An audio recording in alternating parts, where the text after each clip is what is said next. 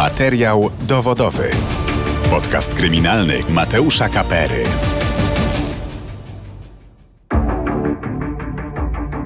To była jedna z najgłośniejszych spraw w historii polskiej kryminalistyki. Latem 2012 roku na Górnym Śląsku zaginęła Anna Garska. Miała 29 lat, była matką kilkuletniej Dominiki i żoną policjanta. Rodzina i znajomi Anny byli bardzo zaskoczeni jej zaginięciem. Tym bardziej, że kobieta miała dobrowolnie opuścić dom i zostawić ukochaną córkę oraz męża. I to właśnie jej mąż, Marek, był najmniej zaskoczony i poruszony całą sytuacją. Przed mikrofonem Mateusz Kapera zapraszam na kolejny odcinek podcastu kryminalnego Radia Z Materiał Dowodowy.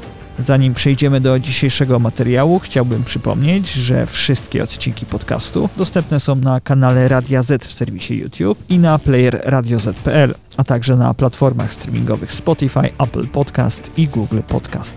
Oceniajcie, komentujcie i zgłaszajcie nam sprawy, o których chcielibyście usłyszeć w kolejnych odcinkach. Każda Wasza reakcja, komentarz czy udostępnienie odcinka pomagają nam docierać do nowych słuchaczy. Czelać. Niewielkie miasto na Górnym Śląsku. W mieszkaniu przy ulicy Wincentego Pola, niedaleko drogi ekspresowej łączącej Sosnowiec z Katowicami, mieszka Anna Garska z mężem Markiem. Para poznała się w 2002 roku. Po kilku latach wzięli ślub. W 2010 roku na świat przyszła ich córka Dominika. Rodzina Garskich nie wyróżnia się niczym specjalnym. To normalni, spokojni ludzie. Anna ma 29 lat. Pracuje w zakładzie ubezpieczeń społecznych. W jej życiu najbardziej liczy się rodzina. Bardzo kocha swojego męża. Chce mieć z nim drugie dziecko.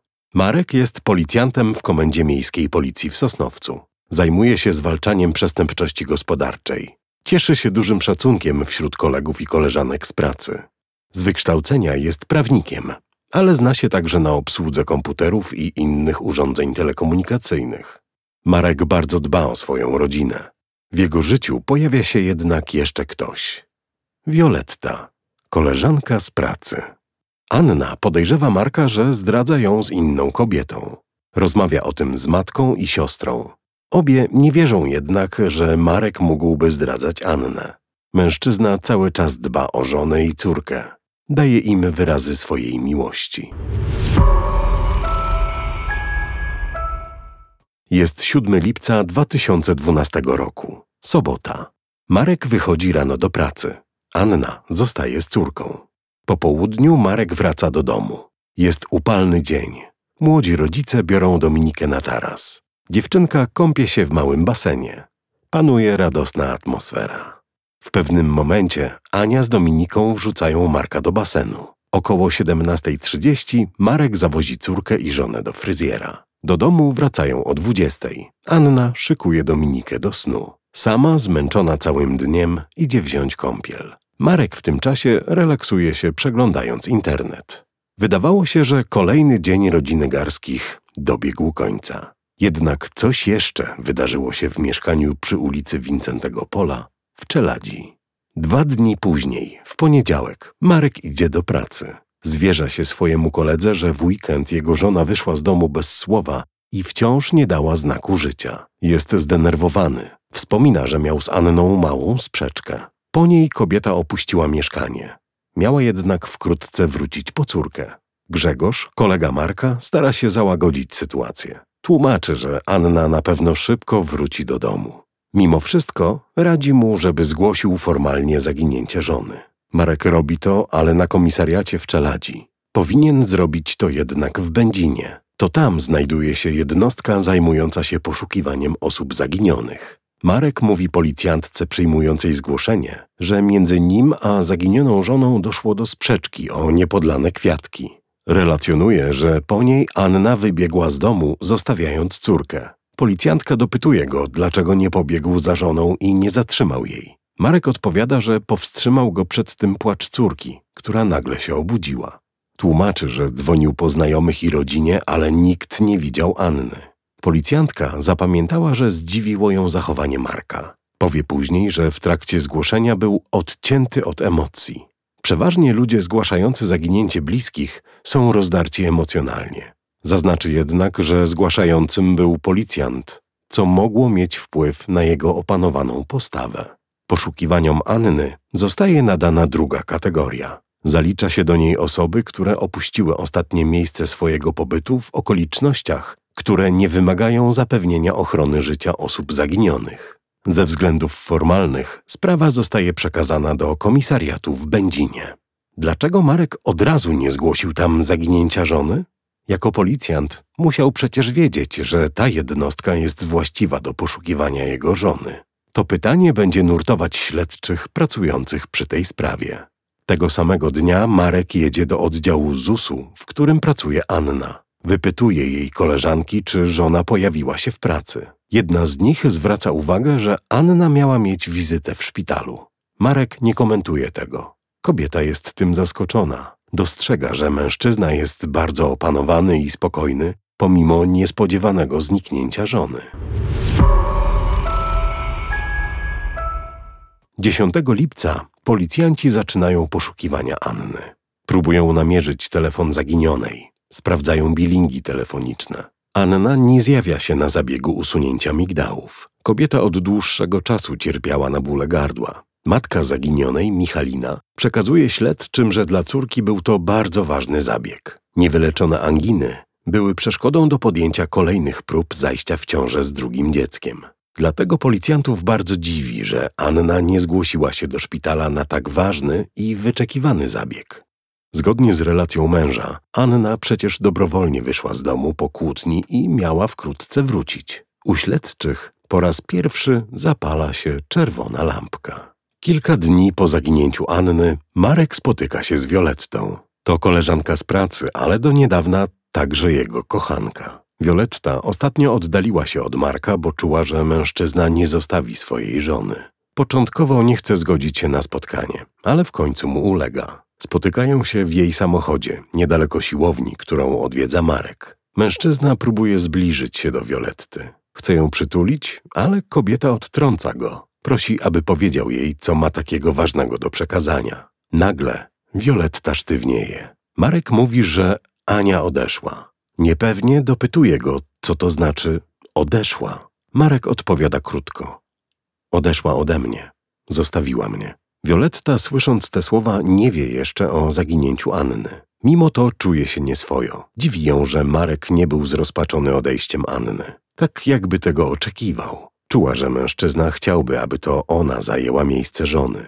Dzwoni do swojej przyjaciółki Anny D. Opowiada jej o spotkaniu z Markiem. Przyjaciółka mówi jej, że Marek w poniedziałek zgłosił zaginięcie żony. Violetta jest w szoku. W jej głowie pojawiają się myśli, że to Marek może stać za zniknięciem swojej żony. Tak samo na komisariacie coraz więcej osób zaczyna podejrzewać Marka o zabicie Anny. Marek nie przejmuje się odrzuceniem ze strony Violetty. Umawia się z poznaną na portalu randkowym Agnieszką D. Pierwszy kontakt z nią nawiązał już dzień po zaginięciu Anny. Po miesiącu internetowej znajomości zabiera Agnieszkę w góry. Spędzają noc w schronisku. Zbliżają się do siebie. Marek wraz z córką Dominiką odwiedza Agnieszkę i jej córkę w ich warszawskim domu. Kobieta wypytuje Marka o sprawę zaginięcia jego żony, ale mężczyzna odpowiada zdawkowo. Agnieszkę dziwi, że Marek nie jest załamany tą sytuacją i bardzo szybko szuka pocieszenia w ramionach innej kobiety. Ostatecznie uznaje, że nie chce angażować się w związek z Markiem. Tłumaczy to dużą odległością, która ich dzieli. Ona mieszka w Warszawie, a on na Śląsku. Aktywność Marka na portalach randkowych nie maleje. Niedługo później poznaje kolejną kobietę Justynę J. Zachowanie Marka niepokoi jego teściową Michalinę. Kobieta odkrywa, że jej zięć spotyka się z innymi kobietami. On ani jego rodzina nie przejmują się zaginięciem Anny. Tak naprawdę nie próbują jej nawet szukać. Już w pierwszych dniach zaginięcia córki Michalina dostrzega, że Marek bardzo skrupulatnie posprzątał mieszkanie i wymienił dywaniki w łazience. Marek z każdym dniem zaskakuje. Likwiduje kartę płatniczą Anny, składa w sądzie wniosek o ograniczenie jej władzy rodzicielskiej nad córką, a także o rozdzielność majątkową. Policjanci przesłuchują matkę zaginionej, Michalinę. Kobieta nie wierzy, że córka tak po prostu wyszła z domu i zostawiła kilkuletnie dziecko. Dzieli się ze śledczymi niepokojącymi spostrzeżeniami na temat zachowania Marka. Kilka dni później funkcjonariusze przesłuchują mężczyznę. Marek relacjonuje kolegom po fachu dzień zaginięcia Anny. Mówi, że około godziny 21 doszło do sprzeczki między nimi. Chodziło o niepodlane kwiatki, ale tak naprawdę ich małżeństwo przeżywało kryzys. Kłótnia zakończyła się zejściem Anny do piwnicy po dużą walizkę na kółkach. Następnie spakowała ubrania, rzeczy osobiste, kosmetyczkę, a także depilator. Na koniec wzięła ze sobą ich wspólne zdjęcie ślubne. Gdy wychodziła, nagle obudziła się ich córka. Dominika zaczęła płakać, dlatego Marek poszedł ją uspokoić. Gdy wrócił z jej pokoju, Anny już nie było w mieszkaniu. Zadzwonił do niej, ale nie odbierała. Nagrał się. Ania, nie wygłupiaj się, gdzie jesteś? Wracaj do domu. Anna nie odbierała kolejnych telefonów, więc Marek wyszedł z mieszkania, aby ją odnaleźć. Tak przynajmniej powiedział policjantom niedługo po zaginięciu żony. Policjanci intensyfikują działania. Sprawdzają okolice, w tym dworzec PKP. Rozpytują mieszkańców i taksówkarzy. Nikt jednak nie widział Anny z dużą walizką na kółkach. Śledczy analizują logowania telefonu kobiety i bilingi telefoniczne. Ku zaskoczeniu odkrywają, że telefon aż do godziny 2.49 w nocy logował się do stacji BTS obejmującej zasięgiem mieszkanie małżeństwa. Według Marka Anna miała opuścić mieszkanie o 22.30. Po tej godzinie kilkukrotnie dzwonił do niej, a więc usłyszałby dźwięk dzwonka telefonu lub wibrację. Oczywiście istnieje możliwość, że komórka Anny byłaby kompletnie wyciszona lub leżała w niedostępnym miejscu, za szafą lub łóżkiem. Problem w tym, że chwilę później telefon Anny zalogował się w Katowicach. Miejski monitoring nie zarejestrował jednak wizerunku Anny, a Marka. Policjanci zaczynają podejrzewać, że mężczyzna ich okłamuje. Zaginięcie Anny wydaje im się coraz mniej prawdopodobne. Nic nie wskazuje na to, że kobieta dobrowolnie opuściła dom. W grudniu 2012 roku, pół roku po tajemniczym zdarzeniu, rusza prokuratorskie śledztwo. Sprawę od policjantów z Będzina przejmuje Komenda Wojewódzka Policji w Katowicach. Jedna z wersji wydarzeń zakłada, że Marek zabił swoją żonę i ukrył jej ciało. Kłopot w tym, że śledczy mają sporo poszlak, ale praktycznie brak dowodów przeciwko Markowi. Dlatego prawie wszystkie kolejne działania koncentrują się wokół jego osoby. Najpierw sprawdzają zawartość jego komputera. Okazuje się, że mężczyzna w dniu zaginięcia Anny o godzinie 23.41 wpisuje w wyszukiwarkę internetową hasła Poczta Katowice całodobowa. Ustala, że w Katowicach przy dworcu PKP znajduje się całodobowa placówka pocztowa. Kolejny raz włącza komputer dopiero o 2.38 w nocy. 12 minut później wpisuje do wyszukiwarki internetowej frazę Niemcy adres Monachium Hostele kod pocztowy kody pocztowe info. Minutę później wpisuje kolejne kody pocztowe info Katowice Radosna. Po co szukał tych lokalizacji? Odpowiedź nasunęła się śledczym badając telefon Marka. O godzinie 23.10 mężczyzna dzwoni do Anny. Włącza się poczta głosowa. Marek nagrywa się. Ania, nie wygłupiaj się. Gdzie jesteś? Wracaj do domu. W momencie tego połączenia, jak i kolejnych, telefon Marka oraz Anny logują się do tej samej stacji BTS, obejmującej zasięgiem ich mieszkanie. Godzina 23.47. Kolejne nieodebrane połączenie. Aniu, no gdzie ty jesteś? Weź, że się nie wygłupiaj. Jest w pół do dwunastej. Wracaj do domu. Halo? Pomiędzy godziną 23.40 a 23.50 telefon Anny zostaje wyłączony. Marek ponownie dzwoni. Ania, jest środek nocy. Gdzie ty jesteś? Odezwij się, włącz telefon, odezwij się i wracaj do domu. Co ja powiem rano Dominice? Wracaj do domu. Między tym połączeniem a kolejnym są prawie trzy godziny różnicy. Marek dzwoni jeszcze o 2.22 w nocy, ale telefon jest wyłączony. Niespełna 20 minut później zostaje włączony. Lokalizacja? Ta sama co wcześniej. Śledczy nie mają wątpliwości, że jest to mieszkanie małżeństwa. Co działo się między godziną 23.50, Kiedy telefon Anny został wyłączony i Marek więcej na niego nie dzwonił, a drugą 22, gdy ponownie wykonał połączenie? Teza jest jedna. Marek w tym czasie wywiózł i ukrył zwłoki Anny. Gdzie? Nikt nie ma pojęcia, bo mężczyzna zostawił swój telefon w domu. Marek twierdzi, że szukał wtedy żony. Kto jednak robi to bez telefonu przy sobie? W jaki sposób zaginiona miałaby się wtedy z nim skontaktować?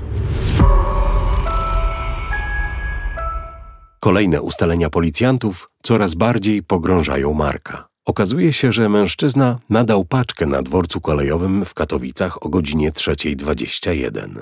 Przesyłka była zagraniczna i oznaczona indywidualnym numerem. Dzięki temu śledczym udaje się ją namierzyć i zabezpieczyć. Paczka trafiła do Niemiec, ale wkrótce wróciła do Polski. Dlaczego?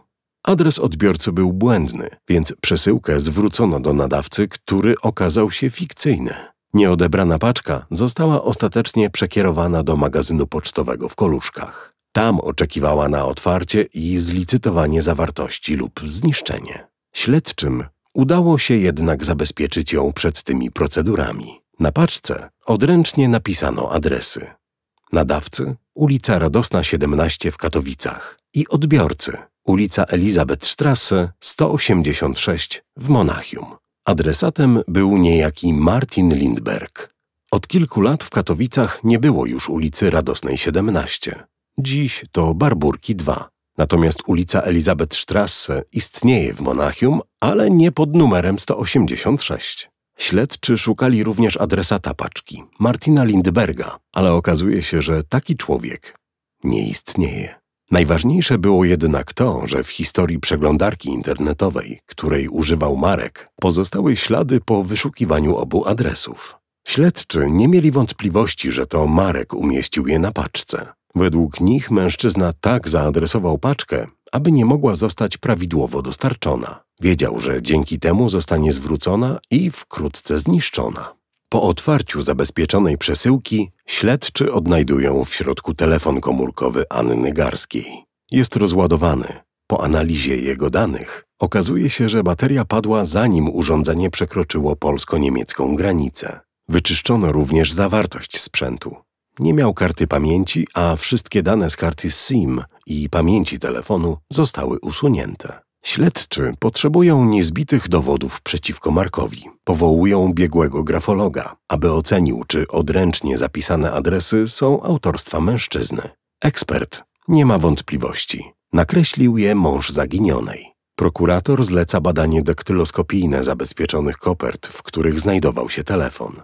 Na mniejszych ujawniają odcisk palca oskarżonego. Nie ma na żadnej kopercie śladów linii papilarnych Anny Garskiej. Co więcej, na ubudowie telefonu nie ma odcisków ani Anny, ani Marka. Wniosek? Mężczyzna chciał pozbyć się swoich śladów i dokładnie wyczyścił obudowę. Policjanci konfrontują swoje ustalenia z Markiem. Mężczyzna tłumaczy się, że żona od dłuższego czasu prosiła go o wysłanie paczki. Zwlekanie z tym miało być również jednym z powodów ich kłótni. Po zniknięciu Anny zreflektował się i poszedł na pocztę. Wiedział, gdzie wysłać przesyłkę, bo Anna wcześniej miała mu zapisać na kartce adres. Dlaczego jednak szukał adresów w sieci? Marek mówi policjantom, że nie mógł rozczytać, co napisała Anna, więc postanowił zweryfikować adresy w internecie. O tym, że w środku paczki był telefon, nie miał pojęcia. Śledczy nie wierzą Markowi. Kto w noc zaginięcia żony zajmowałby się wysyłaniem paczki zamiast szukaniem ukochanej osoby? Katowicka prokuratura decyduje się przeprowadzić szereg eksperymentów procesowych. Jeden z nich skupia się wokół walizki, którą Anna miała zabrać ze sobą. Śledczy ustalają, że w październiku 2010 roku, niespełna dwa lata przed zaginięciem Anny, Marek kupił dwie walizki na kółkach małą i dużą. Docierają do właściciela sklepu internetowego i kupują dwie tej samej wielkości i budowy walizki. Robią to, aby przeprowadzić eksperyment procesowy. Pozorantka o zbliżonej sylwetce do Anny Garskiej wchodzi do walizki i kładzie się w pozycji embrionalnej, przypominającej ułożenie dziecka w brzuchu matki. Walizkę udaje się zamknąć i podnieść na wysokość przynajmniej 10 centymetrów. W środku jest jeszcze miejsce na przedmioty, które miała ze sobą zabrać Anna. Po co był ten eksperyment? Śledczy przede wszystkim chcieli dowiedzieć się, czy możliwe byłoby umieszczenie w walizce zwłok kobiety i wyniesienie jej z mieszkania. Z zeznań lokatorów wynikało, że 7 i 8 lipca 2012 roku nie słyszeli odgłosów toczących się kółek walizki. Śledczy kontynuują eksperyment procesowy. Chcą sprawdzić, ile czasu zajęłoby zakopanie walizki ze zwłokami Anny. Biegły za pomocą szpadla kopie w piaszczystym podłożu odpowiednią dziurę. Następnie wrzuca do niej walizkę i zakopuje ją. Zajmuje mu to łącznie 30 minut i 25 sekund. Trzeba jednak podkreślić, że eksperyment przeprowadzono za dnia i z użyciem odpowiedniego narzędzia. W innych warunkach czas wydłużyłby się. Śledczy podejrzewają jednak, że Marek w nocy z 7 na 8 lipca wychodzi z mieszkania na około 3 godziny. Dlaczego śledczy przypuszczają, że Marek zakopał zwłoki Anny, a nie wrzucił na przykład do rzeki? Zainteresowali się zakupem, którego mężczyzna dokonał na tydzień przed zaginięciem żony. Chodzi o 100 kg zaprawy murarskiej, 5 70-litrowych worków foliowych, rękawice lateksowe oraz 1,5 metra sznura o grubości 20 mm. Dzień przed wizytą w sklepie budowlanym wykupił także receptę na lek na sen. To preparat o szybkim i krótkim działaniu nasennym, które pojawia się już po około 15-20 minutach od zażycia i utrzymuje się do ponad dwóch godzin. Substancja zawarta w leku, zolpidem, wykorzystywana jest często przez przestępców. Mówi się o niej pigułka gwałtu. Policja nie znajduje materiałów budowlanych w miejscu zamieszkania Marka, podobnie jak leku nasennego. Mężczyzna tłumaczy funkcjonariuszom, że materiały zużył na budowę wylewki na podjeździe do garażu. Problem w tym, że nie było po niej śladu, a same materiały nie nadawały się do takich robót. Marek cały czas pracuje jako policjant. Atmosfera na komendzie w Sosnowcu gęstnieje. Koledzy i koleżanki z pracy patrzą na Marka jak na mordercę. Jego zwierzchnik, komendant Andrzej Poprawa, naciska, żeby poddał się badaniu wariografem. Robi to, aby jednoznacznie wyjaśnić rolę Marka w zaginięciu żony Anny. Po zapoznaniu się z materiałami poszukiwawczymi do komendanta poprawy dołącza także naczelnik Wydziału Kryminalnego Policji w Będzinie. On również domaga się, żeby Marek wziął udział w badaniu wariografem. Mężczyzna w końcu zgadza się. Twierdzi, że jemu też zależy na wyjaśnieniu tej sprawy. Na badanie jedzie do Łodzi wraz z psychologiem policyjnym z Komendy Wojewódzkiej w Katowicach. Marek w czasie podróży niechętnie rozmawia o żonie.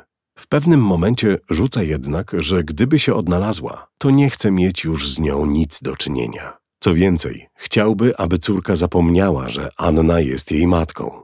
Podkreśla jednak, że chciałby, aby żona się w końcu odnalazła. Po prostu nie chce mieć z nią już nic wspólnego. Marek wcześniej przygotował się do badania. W jego komputerze znaleziono ślady wyszukiwania informacji o tym, jak oszukać wariograf. Później stwierdzi, że był ciekawy, jak działa to urządzenie, bo nigdy nie miał z nim do czynienia. Research przyniósł efekt. Marek podczas badania stosuje izolację psychiczną, czyli mówiąc wprost, próbował zniekształcić jego wyniki. Nie umyka to jednak biegłemu, który odnotowuje to w protokole.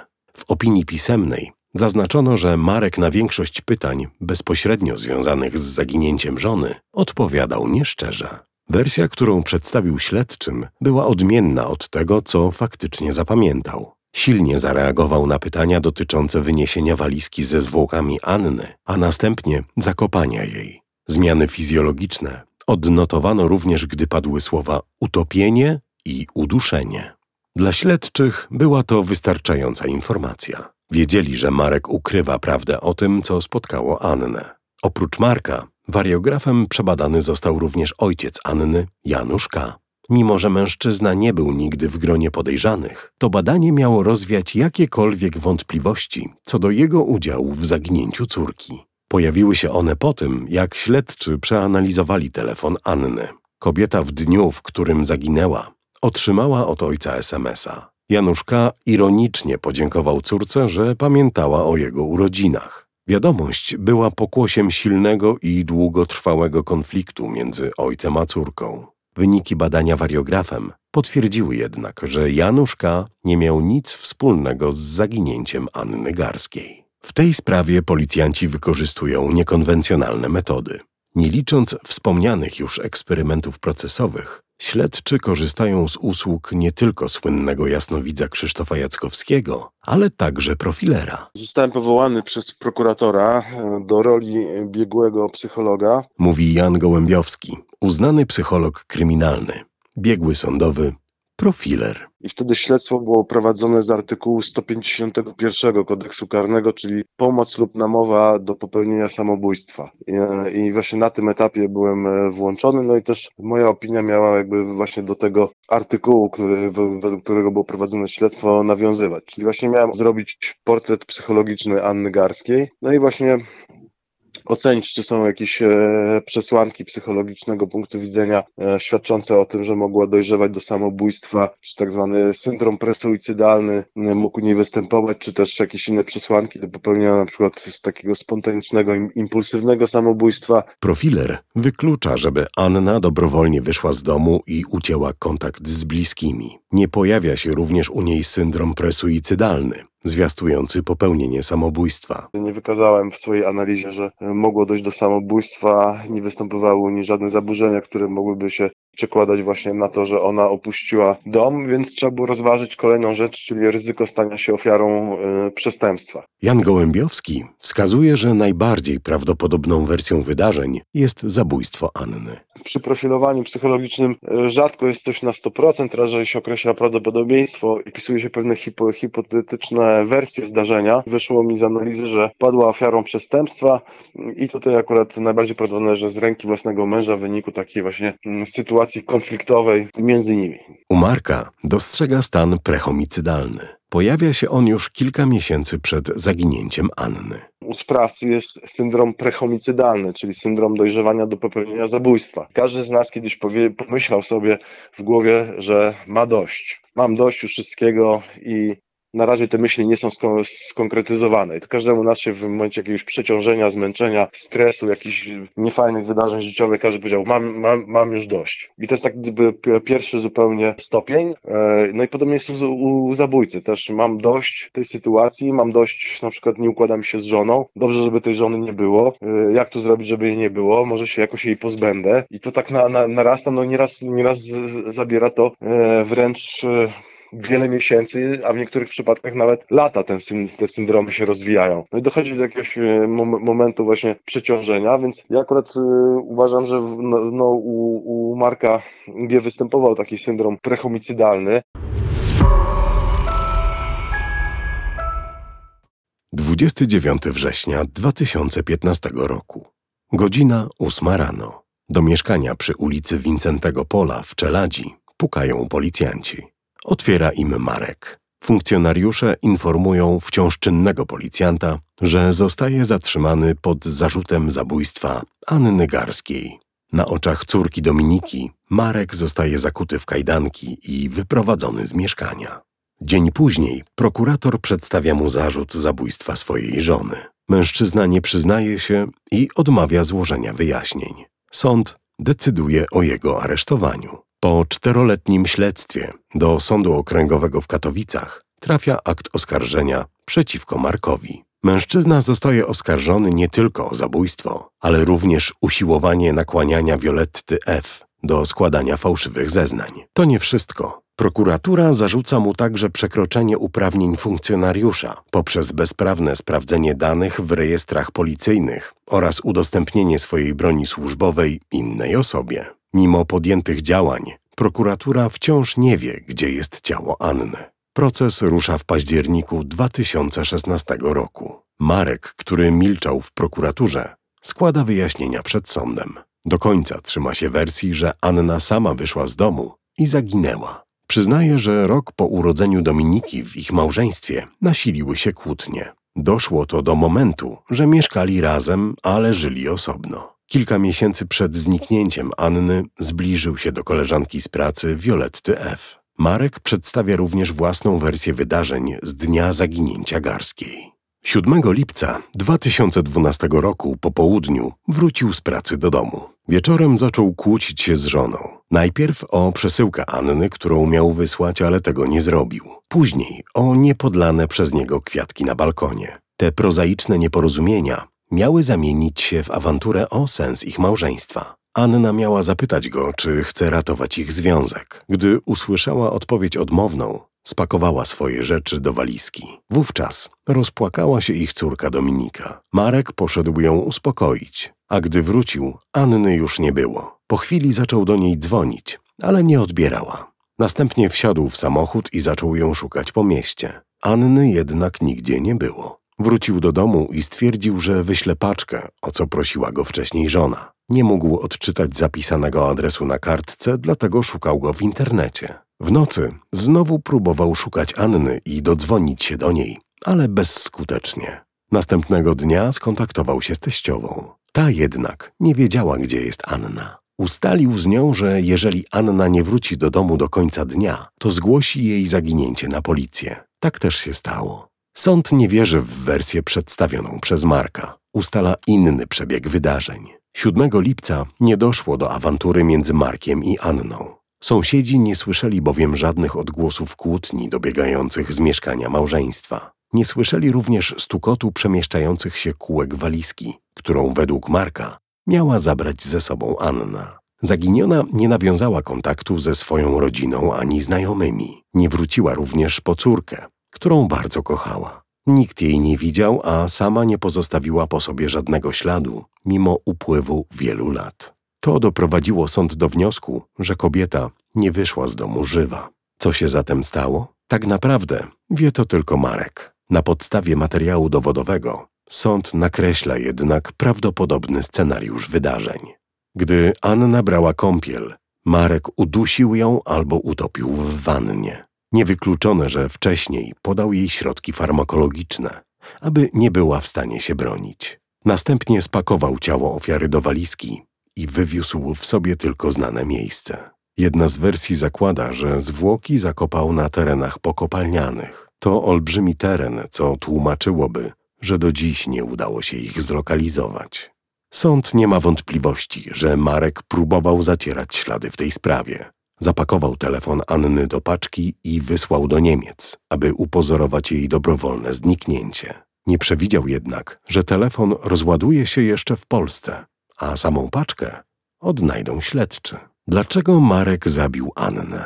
Według sądu motywem zbrodni był narastający konflikt z żoną, nadchodzący rozpad małżeństwa i wygaśnięcie uczucia między nimi. Marek miał romans i chciał żyć z inną kobietą. Czuł presję ze strony kochanki, ale bał się rozwodu, bo mógłby stracić kontakt z córką.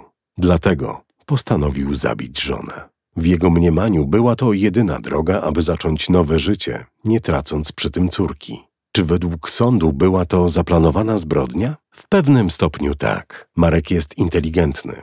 Dzięki pracy w policji zna tajniki kryminalistyki i może przewidywać działania śledczych. Mógł wcześniej planować zbrodnie, bo materiały budowlane, które zakupił na krótko przed zabójstwem Anny, mogły posłużyć mu do ukrycia zwłok. On miał możliwości zrobienia tego jeszcze, jeszcze lepiej, co też pan zwrócił uwagę, przygotowania sobie na przykład chociażby dobrego alibi, przygotowania różnych właśnie, tak powiem, e, narzędzi, okoliczności, więc uważam, że raczej on to zrobił dość spontanicznie, aczkolwiek na bazie tego syndromu homicydalnego, który w nim narastał, a później musiał właśnie reagować. No tak samo z tym słynnym, już medialnie znanym wysłaniem telefonu do, do Niemiec. E, I to też jakby potwierdza moją hipotezę, że było to działanie improwizacyjne, a nie, a nie e, plano, planowane. Tak? Tłumaczy Jan Gołębiowski.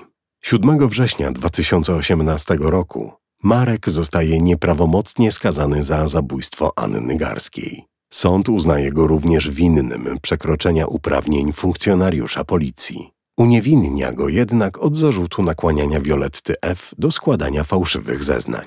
Marek ma trafić na 15 lat do więzienia. Wyrok nie jest satysfakcjonujący dla obrońców Marka, ale również dla prokuratury. Ci pierwsi chcą uniewinnienia klienta, bo oskarżyciel publiczny nie ma żadnych dowodów, a jedynie starannie wyselekcjonowane poszlaki. Prokuratura zaś chce surowszego wyroku. 25 lat pozbawienia wolności. 8 sierpnia 2019 roku Sąd Apelacyjny w Katowicach zaostrza Markowi karę pozbawienia wolności do 25 lat. Mężczyzna trafia do zakładu karnego. Składa jeszcze kasację do Sądu Najwyższego, ale ten nie przychyla się do jego skargi. Profil DNA Anny Garskiej został wprowadzony do bazy Genom, która udostępniana jest wszystkim krajom strefy Schengen.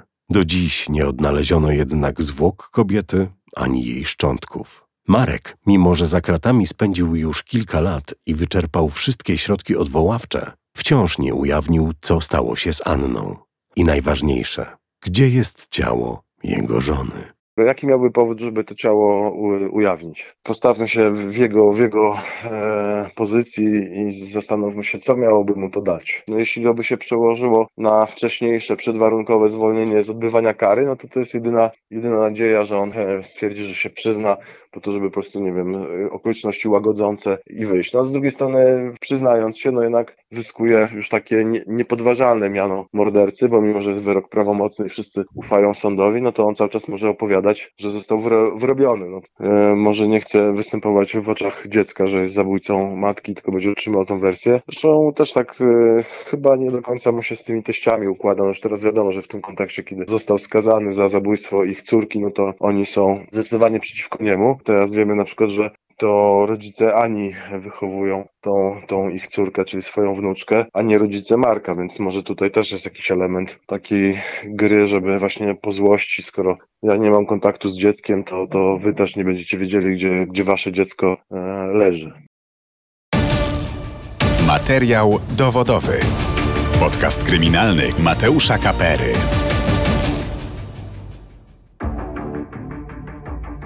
Podczas pracy nad realizacją tego materiału skontaktowałem się z panią Michaliną Kaczyńską. Chciałem porozmawiać z nią o jej córce. Pani Michalina wiele lat spędziła na poszukiwaniach Anny. Robiła wszystko, aby ją odnaleźć. Rozwieszała plakaty, współpracowała z policją, czy rozmawiała z dziennikarzami. Tym razem powiedziała stop. Powrót do tej historii byłby dla niej zbyt trudny i bolesny. Jeśli słuchasz naszego podcastu po raz pierwszy, to zapraszam Cię do wysłuchania poprzednich reportaży, które dostępne są na YouTube, Spotify, Apple Podcast, Google Podcast, a także na player radioz.pl. Na dziś to wszystko. Ja się nazywam Mateusz Kapera, a to był podcast kryminalny Radia Z, materiał dowodowy. Dziękuję za uwagę i do usłyszenia w kolejnym odcinku. Materiał dowodowy. Wszystkie odcinki naszego podcastu kryminalnego znajdziesz na player radioz.pl i na najważniejszych platformach streamingowych.